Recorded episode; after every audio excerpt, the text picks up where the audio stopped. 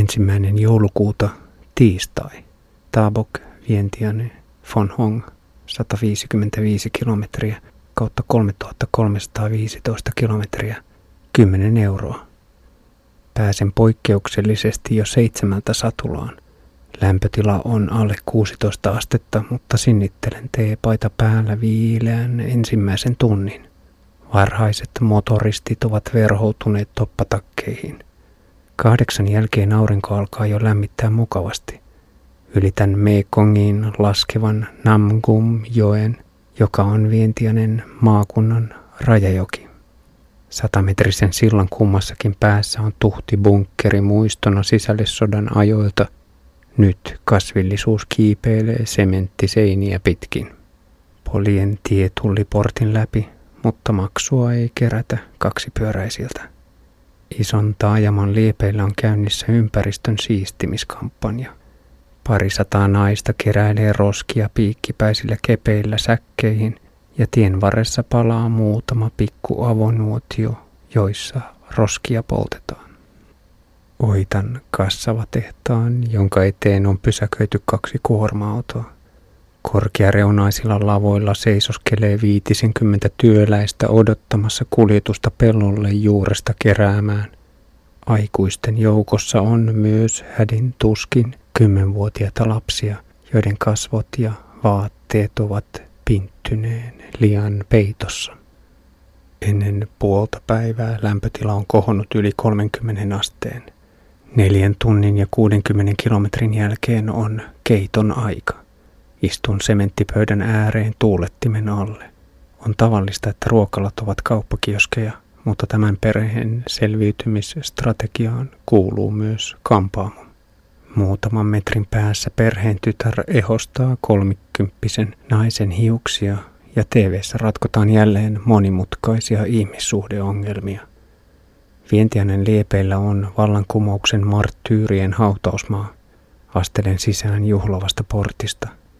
Pääkäytävä vie 30 metriä korkealle valkoiselle stupa-hautamonumentille, jonka geometrinen symboliikka perustuu buddalaiseen maailmankarttaan mandalaan. Neljön muotoiselta jalustalta nouseva kellomainen ja portaittain kapeneva torni kurkottaa kohti taivasta. Ylimpänä tuntosarvenaan kullankeltainen kommunistinen tähti. Ideologiat yhtyvät kuvaamaan saumattomasti Laosin isoja linjoja. Stupan ympärille levittäytyy säännöllisiin riveihin tuhansia identtisiä hautamuistomerkkejä, jotka ovat pienoistorneja – Hautatornin runko ulottuu puolentoista metriin ja sen päältä kohoaa metrin mittainen ornamentein koristeltu sementtipiikki. Runsaat kullankeltaiset koristerieliefit elävöittävät valkoista tornia. Yläosassa on tuhkalokero, joka on suljettu mustalla muistolaatalla. Maassa on pieni betonilaatikko suitsukkeille. Kun työntekijöiden pääjoukko siistii käytäviä, joku istuu vielä varjossa ja nuokkuu päivälevolla hautatorniin nojaten. Kaupunkimainen matala rakennuskanta alkaa parikymmentä kilometriä ennen Vientianen keskustaa. Ensin maantiehen ilmestyy keskiviiva, sitten väylä muuttuu nelikaistaiseksi. Pienteollisuus- ja tukkukauppa-alueella on parit liikennevalotkin. Lähempänä kaupunkia Pientarelle ilmaantuu yllättävä merkintä pyörä- ja mopokaistasta. Ihmetellessäni liikennesuunnittelun pientä helmeä kohtaan myös Suomesta tutun ilmiön. Lastiaan purkava kuorma-auto tukkii pyöräkaistan kokonaan. Saavun kisakylään, joka on rakennettu uuden stadionin ympärille. Kaakkois-Aasian kisojen avajaisiin on vielä viikko, mutta ensimmäiset urheilijat aloittavat urakkaansa jo huomenna telttabasaareja viimeistellään sotilaiden ja poliisien valvoissa aluetta. Koristeet ovat jo paikoillaan. Viirit ja liput liehuvat ja valkoisten maskottinorsujen iloinen hymy tervehtii ohikulkijoita. Kahden vuoden välein kilpailtavat 11 maan mini-olympialaiset ovat iso tapahtuma Laosissa, jossa urheilujuhla järjestetään nyt ensimmäistä kertaa. Vuoden 1965 kisat piti siirtää talousvaikeuksien vuoksi Malesiaan. Laos on maailman köyhimpiä maita, eivätkä järjestelyt onnistuisi nytkään ilman suurempien tukea. Suorituspaikkoja ovat rakentaneet muun muassa kiinalaiset yritykset. Lajimäärää on silti pitänyt vähentää 43 28. Pian kisakylän jälkeen 12 kilometriä keskustaa käännyn pois pääväylältä ja pois Mekongin läheisyydestä kohti pohjoista. Paikallismaantie kulkee aluksi peräkkäisestä taajamasta toiseen. Tietullin keräysportin jälkeen ylitän jälleen Namgum-joen. Vahvasti kiemurteleva Mekongin sivuhaara virtaa parikymmentä metriä muuta maastoa alempana ja uomaa reunustaa kelluvien ravintoloiden armaada. Osa harjakattoisista ravitsemusliikkeistä on pysyvästi laiturissa, osa risteilee verkkaisesti joella. Istahdan tauolle puukujan suojaan pientareille. Kun kohennan silmälasien asentoa, teen kiusallisen havainnon. Toisen nenätyynyn piskuinen kiinnike on päässyt löystymään, ja nenätyyny voi sopivassa asennossa irrota kokonaan, jolloin metallinen tyyny istukka pääsee painamaan suoraan ihoon ja nenänvarren rikkoutuva iho tietäisi monenlaista pikkuriesaa, vähintäänkin toistuvaa kirvelyä. Kaivan esiin pussin sulkijalangan, kuorin siitä muovin pois ja ryhdyn askartelemaan tukea kiinnikkeelle. Kesken puuhailun pudotan vaalean pikkutyynyn kuivaan, matalaan heinikkoon, mutta onnekkaasti paikallistan sen parissa minuutissa. Taivuttelen metallinpätkästä sopivan tuen, jota vahvistan tipalla pikaliimaa. Väsyneenä istuskelen tien poskissa silmälasit kädessä odottelemassa liimamyrkkyjen haihtumista. Maasto kumpuilee lievästi ja hento vastatuuli ryhtyy jarruttelemaan menoa. Ylitän hallinnollisen rajan Vientianen kaupungista Vientianen maakuntaan ja kilometripylväät katoavat maisemasta kokonaan. Nyt joudun arvioimaan matkaa kellon avulla. Myös nimikyltit harvinaistuvat, enkä enää tiedä minkä nimisten taajamien läpi ajan, sillä tienvarren nauhamaisia kyliä ilmaantuu vähän väliä riisipeltojen ja pensaikkoisten puukujien jälkeen.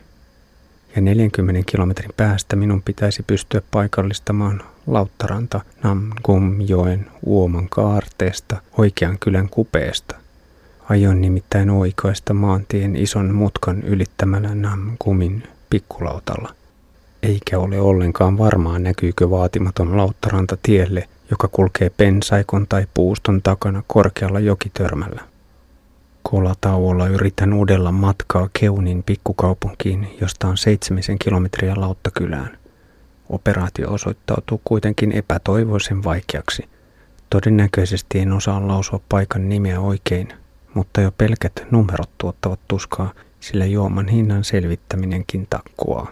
Murrosikäinen tyttö kirjoittaa summan lapulle laoaakkosten koukeroisin numeroin, joita en ole oppinut tunnistamaan.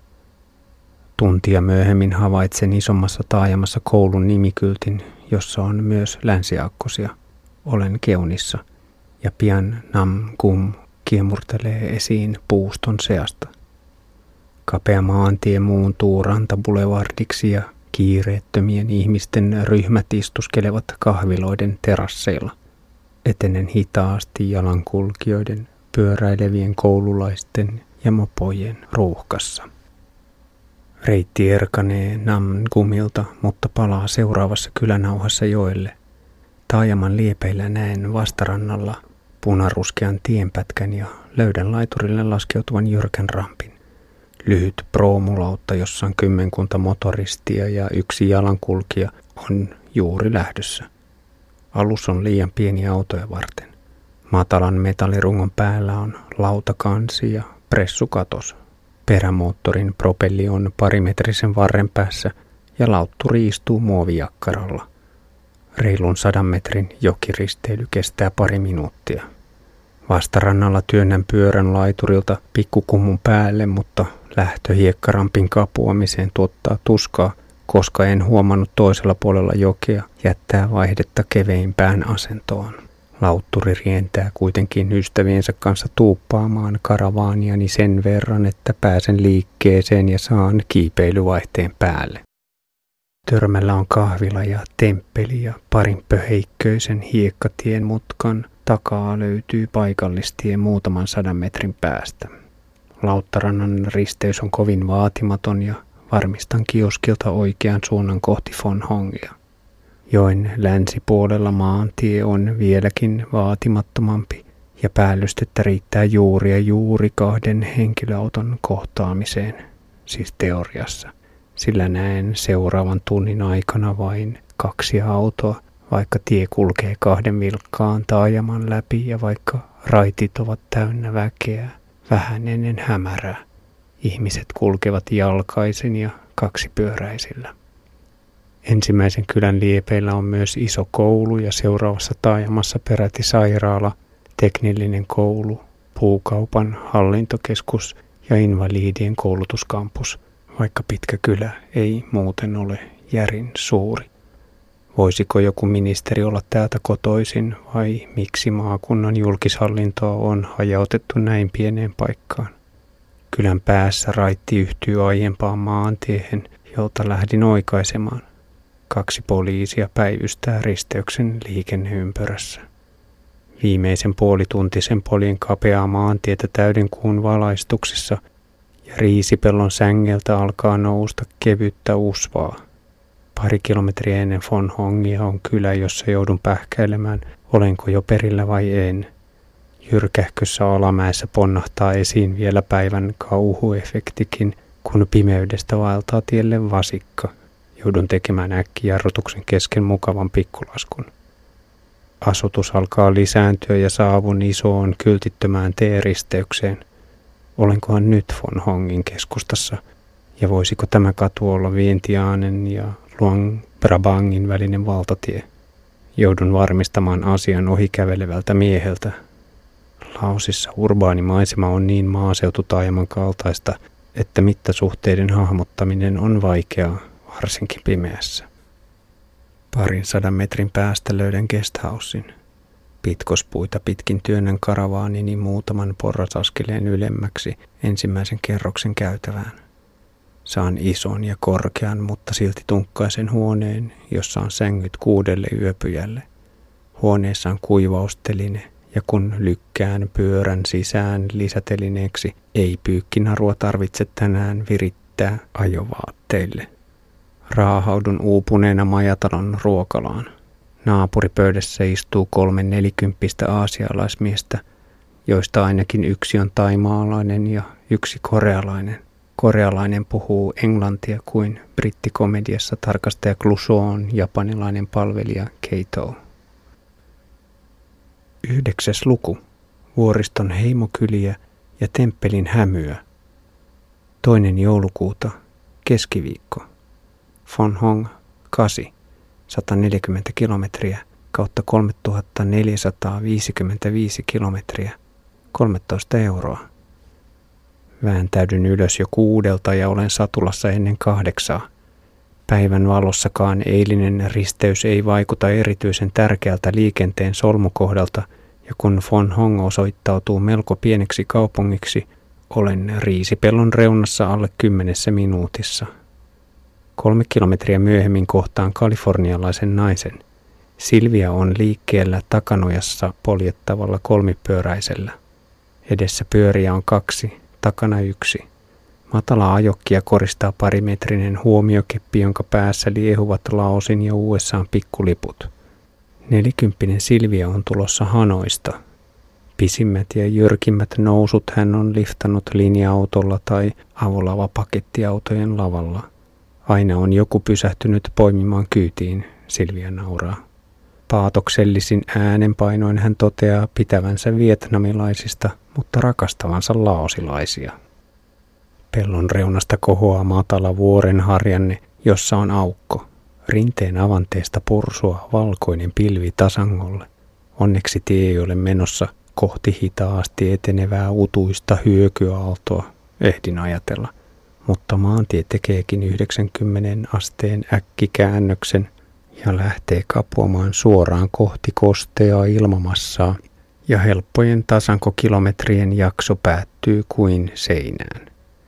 Vähän ennen usvaa tursuavaa solaa on tien vieressä henkien talo ja äänekkäästi rukoileva mies. Hänen äänensävynsä herättää levottomuutta ja epäilen, etteivät miehen energiat ole ihan tasapainossa. Vieressä vuohi jyystää heinikko. Epätodellisissa tunnelmissa nousen serpenttiinimutkiin viileän pilven keskelle. Näkyvyyttä on solassa pahimmillaan vain muutama metri, mutta tihein utu harvenee kymmenessä minuutissa. Tie lähtee lyhyen laskuun ja seuraavassa mutkassa nousee taas pikkunyppylälle. Puolen tunnin usvaisen polkemisen jälkeen aurinko alkaa lämmittää karavaaniani. Maasto kumpuilee jatkuvasti, eivätkä tasaiset pätkät ole muutamaa sataa metriä pidempiä. Asfaltti on karkeaa, paikoin täristävää ja kuoppaista. Vastaan alkaa tulla pyöräileviä lapsia ja motoristeja sekä kaahaavia linja-autoja. Pienten kuorma-autojen lavalla on avohytti ja usein kanootteja katolla. Olen vilkkaalla turistireitillä kohti Wang Viangia ja Luang Brabangia. Hineupissa on iso rakennustyömaa, joka tulee muuttamaan taajaman arkea. Namgumin patojärveen laskevan joen yli on rakenteilla uusi silta ja se kulkee kylän ohi toiselta puolen jyrkkää pikkukukkulaa. Ohitustie nopeuttaa turistiliikennettä ja rauhoittaa kylän raitin, mutta se voi olla raju suonenisku puodeille ja ravintoloille. Mukava lämpö muuntuu nopeasti kuumaksi paahteeksi. Sinnittelen Namgumin järven pohjoisrannalle saakka. Ensin kysyn rinteeseen paalutetulta terassilta keittoa, mutta vietnaminkielinen taikasana ei enää ulotu tänne saakka – eivätkä soppautelut etene. Pysähdyn pikaiselle hätäkolalle ennen kuin jatkan etsimistä. Harmaantuneella kioskimiehellä on päällään teepaita, jota koristaa Bob Dylanin kappaleen nimi Forever Young. Mutta yli kuusikymppisen miehen olemus ei ole oikein sopusoinnussa tekstin kanssa, sillä hitaasti liikkuvan hahmon katseesta puuttuu huomiseen uskovan pilke. Parin kilometrin päässä on vilkas taajama, josta löydän keittoni. Palaan satulaan, mutta olo on vähän hutera ja kolme kilometriä myöhemmin tulee kiire pusikkoon. Onnistun löytämään tarpeeksi nopeasti rauhallisen kohdan, jossa voin maastoutua ilman yleisöä. Ehdin pensaikon kätköihin juuri ennen kymmenen lapsen remuavan lauman saapumista. Vatsa on vähän löysä, ja kun olen vielä housut kintuissa, pistää lentävä hyönteinen kivuliaasti navan seutuville. Istun hetkeksi lepäämään. Seuraava kylä on heti mutkan takana. En olisi paljon paremmin voinut ajoittaa puskavisiittiäni. Pärekorimajoissa vietetään itsenäisyyspäivää, joka juhlistaa kommunistien veretöntä marssia vientianeen. Juoma virtaa, musiikki soi ja äänekkäät miesjoukot naureskelevat. Kyläläisiä on kokoontunut TVn ääreen, sillä Kaakkois-Aasian kisat ovat alkaneet ja kehässä heiluvat nyrkit. Reitti kiemurtelee vielä muutaman kilometrin vuorten lomitse, sitten se laskeutuu laajaan laaksoon harjanteiden keskelle. Jatkuvan kiipeilyn ja pikkulaskettelun jälkeen saan ajaa parikymmentä kilometriä tasangolla – Tien varressa on tuhtia, savua hönkivä sementtitehdas ja vähän matkan päässä myös toinen tehdasalue. Kyltit kieltävät valokuvaamisen, vaikka itse tuotantolaitos on kauempana vahvasti aidatun kampuksen sisällä ja vain korkea siilo näkyy tielle. Muutama kilometriä myöhemmin esiin piirtyvät utuisat, terävähuippuiset kalkkikivivuoret, jotka nousevat jyrkästi tasangolta. Niiden juurella on Wang Viang – asutus seurailee tietä aina kaupunkiin saakka. Vietnamin sodan aikana Wang Viangin pitkä ja tasainen laakso oli poikkeuksellisen sopiva paikka rahtikoneiden lentokentäksi. Sodan jälkeen pikkukaupungin taloudellinen buumi alkoi uudestaan 1980-luvulla, kun Laos avautui turismille ja reppureissaajat löysivät laakson karstivuoret. Wang Viangiin tullaan melomaan, kiipeilemään ja koluamaan kalkkikiviluolia ja vuoristopolkuja, mutta Wang Viang on myös suosittu reppureissaajien bailausmesta, jossa huolto pelaa ympäri vuorokauden. Suosikkilajeja on kaljakellunta sisäkumirenkailla tubing. Nam Xong joen kelluntainfrastruktuuri saisi kokeneimmankin Keravan joessa ajelehtineen ryypiskelijän hieraisemaan silmiään. Ravitsemusliikkeet ovat värvänneet länsimaisia nuoria juoma- ja ruokapalkalla sisäänheittäjiksi, jotka houkuttelevat kellujia tauolle. Reitillä on myös korkealle kohoavia keinoja ja liukumäkiä. Moni loukkaantuu, sillä kivikkoisissa koskissa laskettelu ympäripäissään ei ole itse suojeluvaiston riemuvoittoja. Urbaanin legendan mukaan Wang Viangilta palaavassa linja-autossa on vähintään yksi turisti jalka- tai käsi kipsissä. Wang Viangin liepeillä kulkee paikallista nuorisoa isoja sisärenkaita kantaen. He ovat palaamassa tubing-reissultaan, mutta selvin päin. Maantie seurailee muutaman kilometrin Namksongia ennen kuin se ylittää joen ja lähtee pengerettyjen riisiviljelmien ohi pujottelemaan pystysuoraan nousevien särmikkäiden vuoren seinämien portista. Ilma on kostean kuumaa ja parisataa metriä korkeita kivenjärkäleitä verhoa tuuhea kasvivaippa. Kapeimmassa kohdassa on muutama puoti. Parin kilometrin päässä kaupitellaan mandariineja ja bambukojuilta alkaa muutaman kilometrin ankara kiipeäminen. Reitti kiertää keilamaisen nyppylän ja tekee käännöksen, jossa pyöräni vaihteet ovat loppua kesken. Saan kiskottua vain vaivoin karavaania ylöspäin polkaisu kerrallaan. Nousun jyrkkyys on 13-15 prosenttia, mutta onneksi pahin kohta on vain muutaman sadan metrin mittainen. Kiipeäminen jatkuu raskaana, mutta pääsen eteenpäin ilman väkinäistä vääntöä, kunnes tulee seuraava lyhyt 15 prosentin nousu ja vähän matkan päästä vielä kolmaskin. Määt eivät olisi kohtuuttoman rajuja, jos niissä olisi edes yksi serpenttiini, mutta tie kiipeää kohti suoraan rinnettä ylös. Kapoin pärekkorikylään, jossa talot ovat heti väylän vieressä, ja kun poljen pihapiirien läpi saan hillitöntä kannustusta aikuisilta ja lapsilta. Tunnelma on kuin Italian ympäriajon hitaissa vuoristonousuissa. Hymyt, huuto ja nauru tuuppivat karavaanien eteenpäin.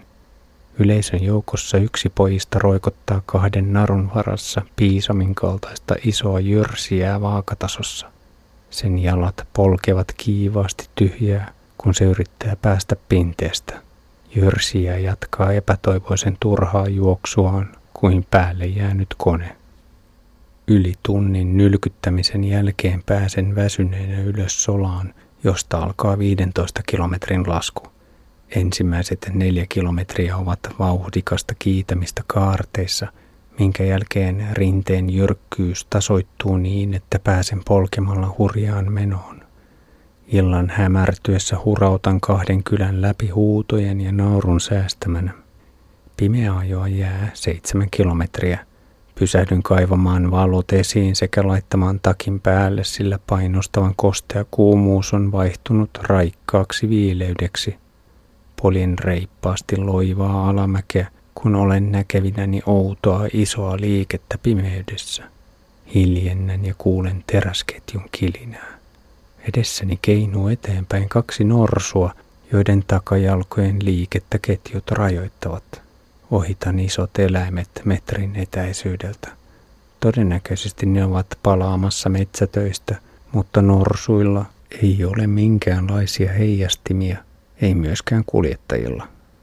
Kasin raitilla ei ole liikaa valoja, mutta löydän guesthouse-ravintolan, josta saan kapean huoneen pihan perältä – Yrityksen päätoimi on monikymmenpaikkainen ruokala, johon pysähtyy päivisin osa Luang Prabangin ja Vientianen linja-autoista. Lusikoidessani keittoa saan kiteytettyä illan aikana kypsyneen strategian. Tiedossa on monta pitkää nousua, ja jos ne ovat yhtä jyrkkiä kuin iltapäivän mäet, niin matkan teko tulee olemaan kovin hidasta raadantaa koska joudun joka tapauksessa palaamaan samaa reittiä takaisin, voisin jättää kassillisen kuormaani tänne ja poimia sen sitten paluumatkalla. Majatalon kuusikymppinen mies istuu katsomassa jalkapalloottelua ison ruokasalin nurkassa, joka on perheen olohuone. Selitän suunnitelmani ja hän nyökkää hyväksyvästi. Mies näyttää, että laukun voi laittaa pöydän alle seinän viereen. Käväisen ostamassa aamiaistarvikkeet ja huomaan, että kadulla on monta identtistä kauppaa ja ruokalaa, mutta esimerkiksi nettipistettä ei ole. Kasi on turisteille vain läpikulkupaikka, mutta koska se on puolivälissä Vientiania ja Luang Prabangia, on päivittäin pysähtyvien määrä suuri lokakuun lopusta huhtikuun alkuun. Vetäydyn viileään huoneeseen lajittelemaan kuormaani välttämättömiin ja vähemmän välttämättömiin. Hämmästyn kuinka paljon mukanaan tavaraa, jota en ole vielä tarvinnut. Vaatteita, pyörän varaosia, työkaluja, ylimääräisiä polvitukia, steriilineulojen pakkaus ja muuta lääkekaappivarustusta. Karsin rankalla kädellä kuormastani pois yli 10 kiloa, myös suurimman osan varaosista – muun muassa ylimääräiset pinnat. Kolmas joulukuuta, torstai, 8 Fukun, 45 kilometriä kautta 3500 kilometriä, 13 euroa. Aamu on raikas, kun virittelen karavaaniani majatalon kiviterassilla. Sivulaukkujen seuraksi tarakalle jäävät makualusta, juomapullot, sekä pikaisesti tarvittavien lisävaatteiden muovipussi. Kannan ison kassin ravintolaan, jossa villapipoinen mies työntää sen sohvapöydän alle. Kasin raitti on rauhallinen. Vain pyöräileviä koululaisia ja muutama avolava pakettiauto on liikkeellä. Asutus seuraa maantietä nelisen kilometriä ennen kuin pääsen vaalean ruskeaksi kuivuneen riisipelon reunaan. Ylitän Namlikjoen joka erkanee maantiestä ja tasanko päättyy puolen tunnin jälkeen. Eteen nousee massiivinen rinne. Nyt se alkaa. Tiedossa on yli 170 kilometrin vuoristorypistys, jolle eilinen nousu oli vasta esipuhe.